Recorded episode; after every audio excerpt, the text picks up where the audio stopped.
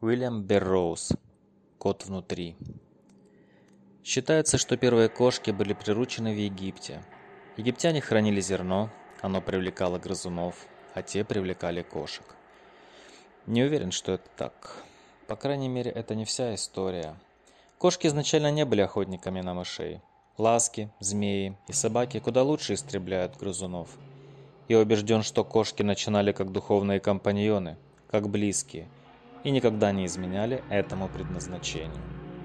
Собаки с самого начала служили часовыми. Это до сих пор их главная задача на фермах и в деревнях предупреждать, что кто-то приближается. Они охотники и стражники, и именно поэтому ненавидят кошек.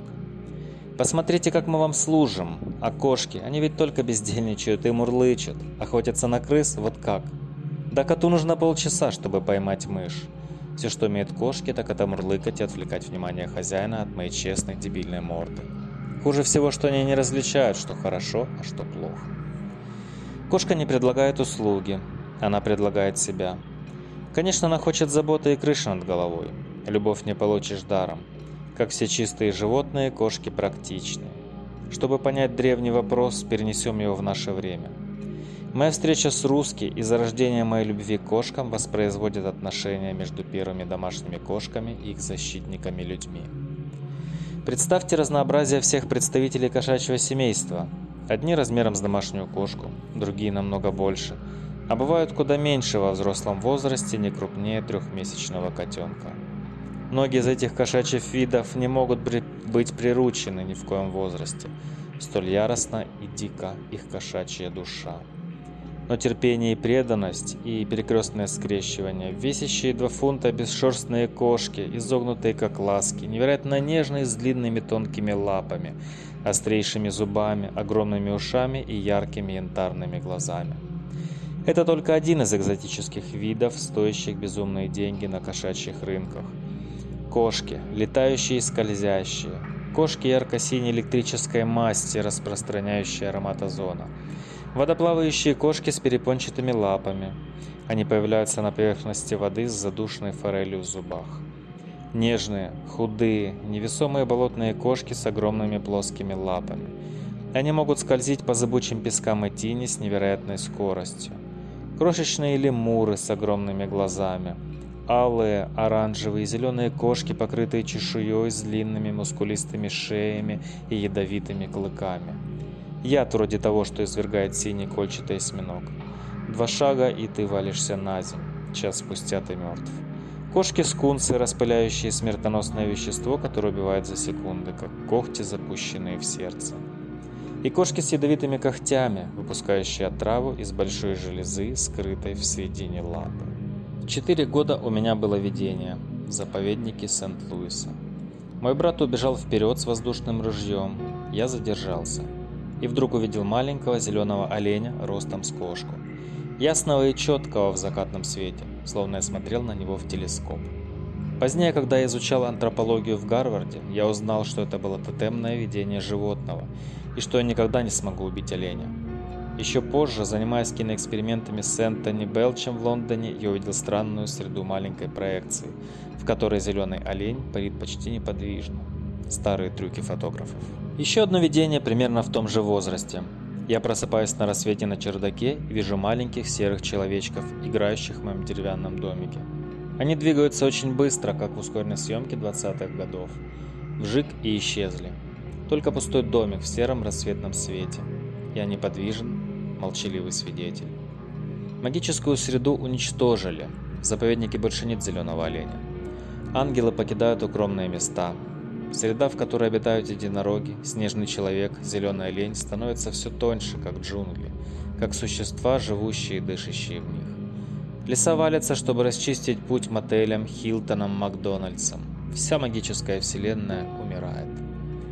В 82 году я поселился в каменном фермерском домике в пяти милях от Лоуренса. Дом с ванной, газовой колонкой и кондиционером. Современный и удобный. Долгая холодная зима. Весной я неожиданно заметил серую кошачью тень и оставил за дверью еду. Еда исчезла, но я так и не смог подобраться к серой кошке. Немного позже я впервые смог разглядеть русский. Мы с Биллом Ричем вышли из амбара после упражнений в стрельбе, и он показал – Смотри, котенок. Мимолетный образ. Гибкая ярко-серая тень, мелькнувшая на заднем крыльце. Ему было 6 месяцев. Серо-голубой кот с зелеными глазами. Русский. Был апрельский вечер, уже смеркалось. Я вышел на заднее крыльцо, в дальнем углу сидел тот самый серый кот, а рядом большой белый, которого я раньше не видел. Потом белый кот направился ко мне, почесывая стол медленно, осторожно. Наконец Мурлыча свернулся у моих ног. Ясно, что серый кот привел его, чтобы установить контакт. Я решил, что белый кот слишком торопит события и не впустил его в дом, но потом два дня спустя он снова вернулся, и на этот раз я позволил ему войти. 3 мая 82 года. Я мог бы рехнуться, если бы мне пришлось жить в одной квартире с этим белым котом, который все время путается под ногами, трет самую ногу, валяется на спине передо мной, прыгает на стол и точит когти о пишущую машинку. Вот он же на телевизоре, а вот на кухонной доске. Он в раковине, он царапает телефон. Стою, прислонившись к буфету и пью. Я думал, что кот на улице, но вот он прыгает в раковину, его мордочка в дюйме от моего лица. Наконец я выставляю его за дверь, как арабского мальчишку, знающего, что он плохо себя ведет, и ты рано или поздно его прогонишь. Никакого протеста, он просто уходит, растворяется в подступающих сумерках и шорохах аллеи. Исчезает, внушая мне смутное чувство вины. Не помню точно, когда русский впервые оказался в доме, Помню, сидел у камина. Входная дверь была открыта, он издалека увидел меня и помчался ко мне, издавая писк, который никогда не слышал ни от одной другой кошки. И прыгнул мне на колени, тычась носом, мурлыча и протягивая маленькие лапки к моему лицу, объясняя мне, что он хочет быть моим котом. Но я его не услышал. В каменном доме родились три котенка. Матерью была маленькая черно-белая кошка. Несомненно, отцом был белый кот, один котенок оказался альбиносом, двое других были почти полностью белые, только хвост и лапки чернили. Большой серый кот следил за котятами, словно они были его собственными. Он был серый, как русский, только грудка и живот белые. Я назвал его Горацием. Это был благородный, мужественный кот с сильным, добрым характером. Русский ненавидел котят. Только он имел право быть красивым и маленьким котиком. Они были выскочками, как-то раз мне пришлось отшлепать его за то, что он напал на котенка, и я видел, как мать Русский прогоняет его от амбара, где жили котята. Русский боялся Горация. Как-то вечером на заднем крыльце Горация наступал на Русский. В ту пору он еще не был русский, я не знал его породы, русская голубая, я назвал его Смоки. Он шел на него не торопясь, но уверенно и в конце концов загнал под стол. Я заметил, что в кошачьих драках агрессор почти всегда побеждает – если драка заходит слишком далеко, кот, не, спущ... не смущаясь, спасается бегством, тогда как собака будет сражаться до своей дурацкой смерти. Как говорил мой старый инструктор джиу-джитсу, если твои приемы не работают, лучше сваливай. 8 марта 82 года. Сегодня кошка убила небольшого кролика. Я выглянул из окна и увидел, как она тащит кролика в зубах, а потом затаскивает его под крыльцо. Джеймс был напуган, Потом она набралась Потом она выбралась на крыльцо и села, вылизывая окровавленные лапы с величайшим наслаждением. Меня не очень волнуют кролики. Они совсем некрасивые, даже когда маленькие. Единственное, что они умеют, это делать глупые спазматические попытки вырваться из ваших рук. А большой кролик способен больно укусить. Я попытался убрать останки, пока они не дали себе знать, и от крыльца не стало вонять падалью. Из доступного конца крыльца я ничего не разглядел а забираться туда не решился. 9 мая. Утром нашел остатки убитого кролика. Клочки шерсти и обглоданные кости валялись у крыльца, собирая мух. Котята разодрали его на куски и съели. Кошка сыграла роль охотницы, приносящей мясо молодым, очень искренне. Котята возятся, прыгают за кузнечиками. Они едят, спят и играют. За окном овальный пруд с рыбками. Я вычистил его и запустил несколько больших золотых рыбок, купленных в магазине для рыболовов. Кошки все время пытаются поймать рыбку, но безуспешно. Как-то раз белый кот прыгал у пруда за лягушкой. Лягушка нырнула, и кот плюхнулся в воду. С ним вечно что-то случается. 3 июня. Возможно, мне следует написать одну из этих жизнерадостных книг, как обустроить сельский дом. Первый год в саду. Глава о белом коте, которого укусила за задницу собака. О сером коте. Такой красивый зверь.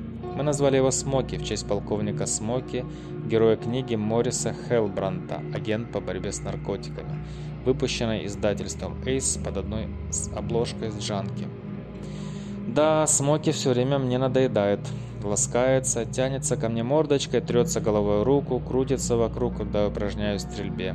Это даже пугает. Придется подыскать хороший дом для Смоки.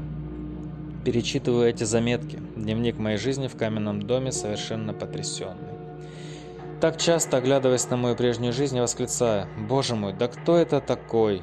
На мой сегодняшний взгляд, я выгляжу самой неприглядной карикатурой на какого-то гнусного человека, полного притворства, самодовольства, бессердечия. Укусила за задницу собака, внушая мне смутное чувство вины, как арабский мальчишка, знающий, что он плохо себя ведет. Надменный тон старого английского педераста. Придется подыскать хороший дом для Смоки. Белый кот символизирует серебряную луну, заглядывающую в углы и расчищающую небо для нового дня. Белый кот – очиститель или зверь, который сам себя чистит. На санскрите его называли Маргарас. Это означает «охотник, идущий по следу», следователь, ищущий бесследно пропавших. Белый кот – это охотник и убийца, его путь озарен серебряной луной. Все темные потайные уголки и существа обнаруживаются в этом неумолимо нежном свете. Ты не можешь отказаться от своего белого кота, потому что твой белый кот – это ты сам. Ты не можешь скрыться от своего белого кота, потому что твой белый кот прячется у тебя внутри. Для меня белый кот – это посланник, вызывающий меня противостоять ужасам термоядерного опустошения.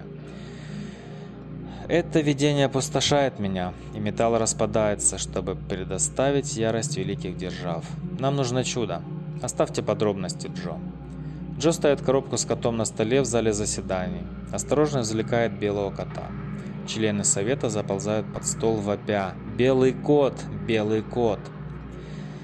Кстати, церемония посвящения нацистов в высшие слои СС это вырвать глаз домашней кошки после того, как ты кормил и ухаживал за ней месяц. Это упражнение было придумано, чтобы уничтожить все следы слюнтяйства и сформировать идеального уберменш. Здесь скрыт вполне ясный магический постулат. Подопытный достигает статуса сверхчеловека, совершая жестокий, отвратительный и нечеловеческий поступок.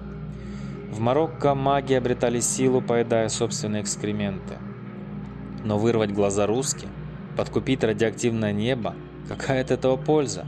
Я не могу поселиться в теле, способном вырвать глаза русски.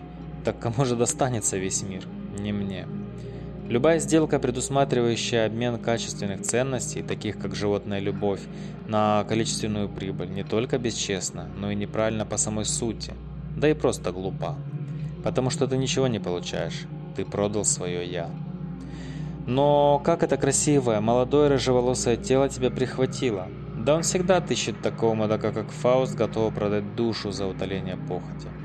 Раз ты хочешь юношеского секса, ты должен заплатить за него юношеским страхом, стыдом, смущением.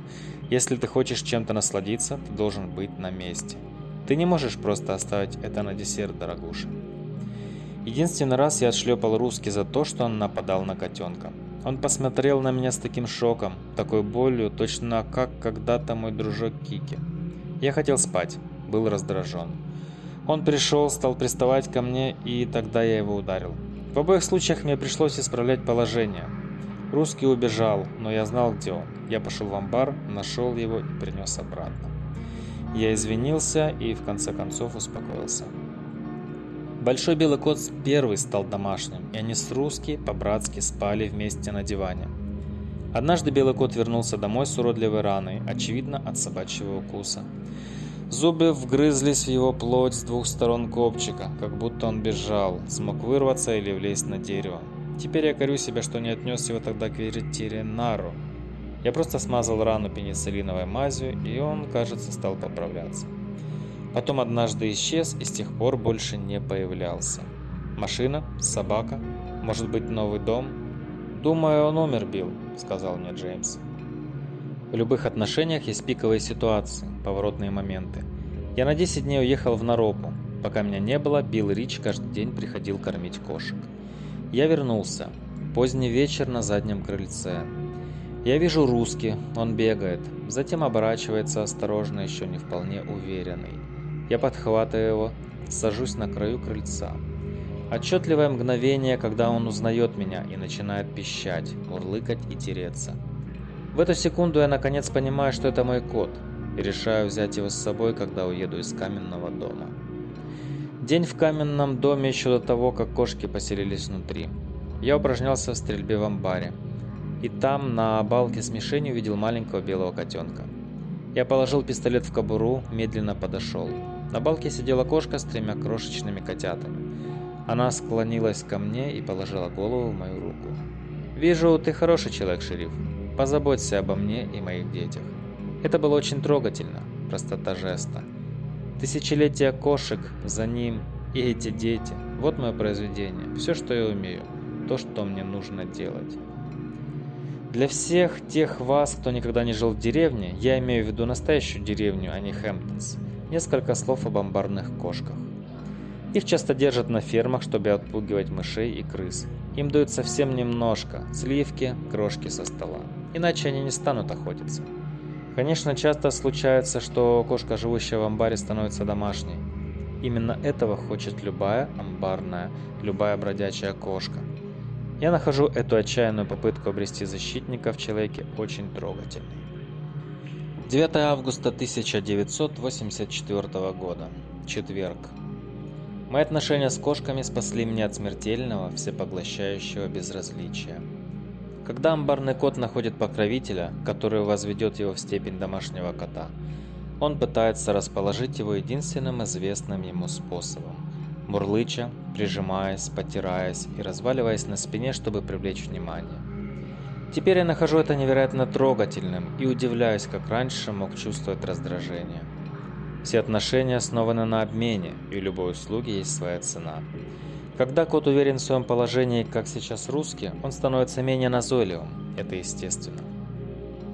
Я помню белого кота в Танжере, дом 4 по улице Ларачи, первого кота, оказавшегося в доме. Он исчез. И прекрасного белого кота на красной глинобитной стене на закате, смотрящего сверху на Маракеш.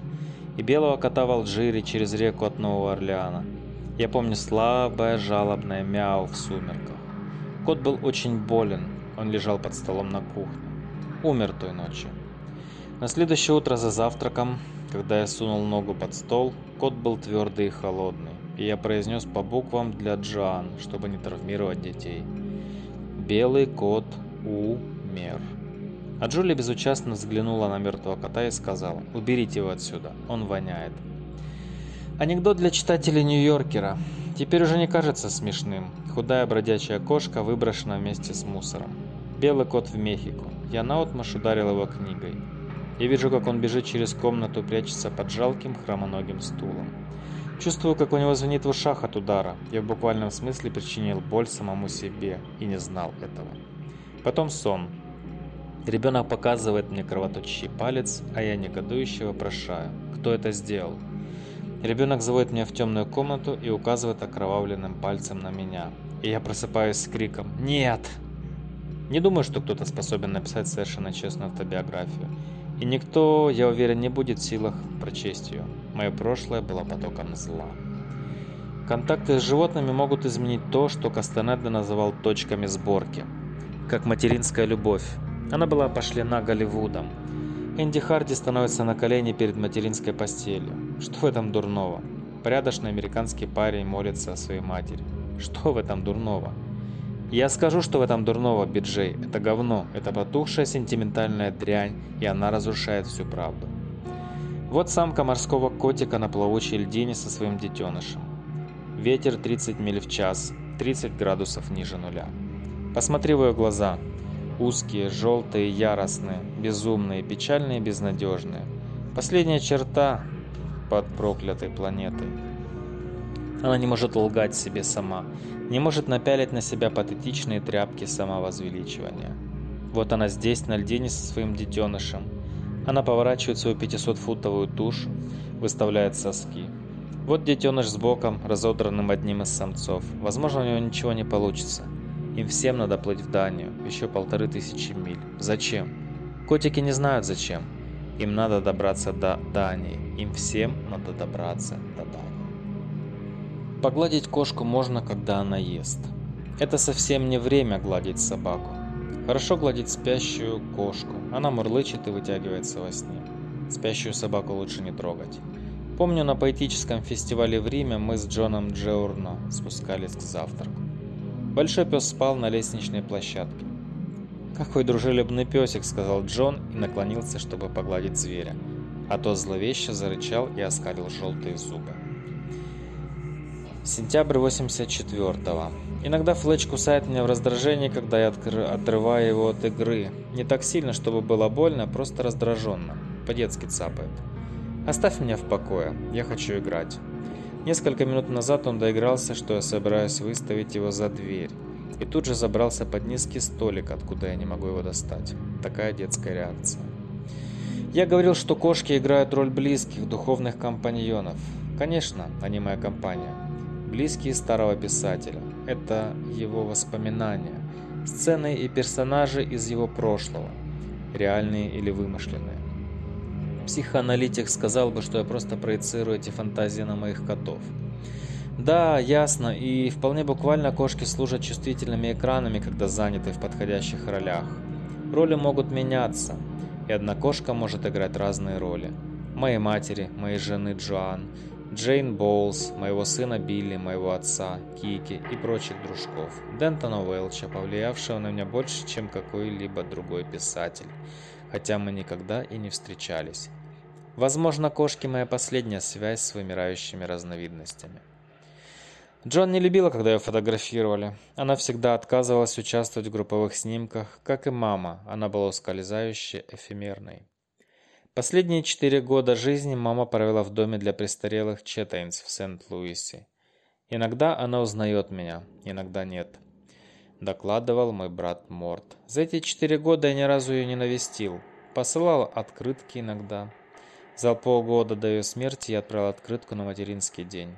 Там было ужасное сентиментальное стихотворение. Помню, я испытал смутное чувство вины. Кошачья книга – это аллегория, в которой прошлое писателя предстает перед ним кошачьей шарадой. Не то чтобы кошки-марионетки, вовсе нет. Они живые, дышащие существа, а контактировать с другим существом всегда печально, потому что ты видишь ограниченность, боль, страх и смерть в конце. Это есть контакт, это то, что я чувствую, когда прикасаюсь к кошке и замечаю, что по лицу у меня текут слезы. Все вы, любители кошек, помните, что миллионы кошек, мяукающих в комнатах всего мира, возлагают на вас надежды. Верят в вас.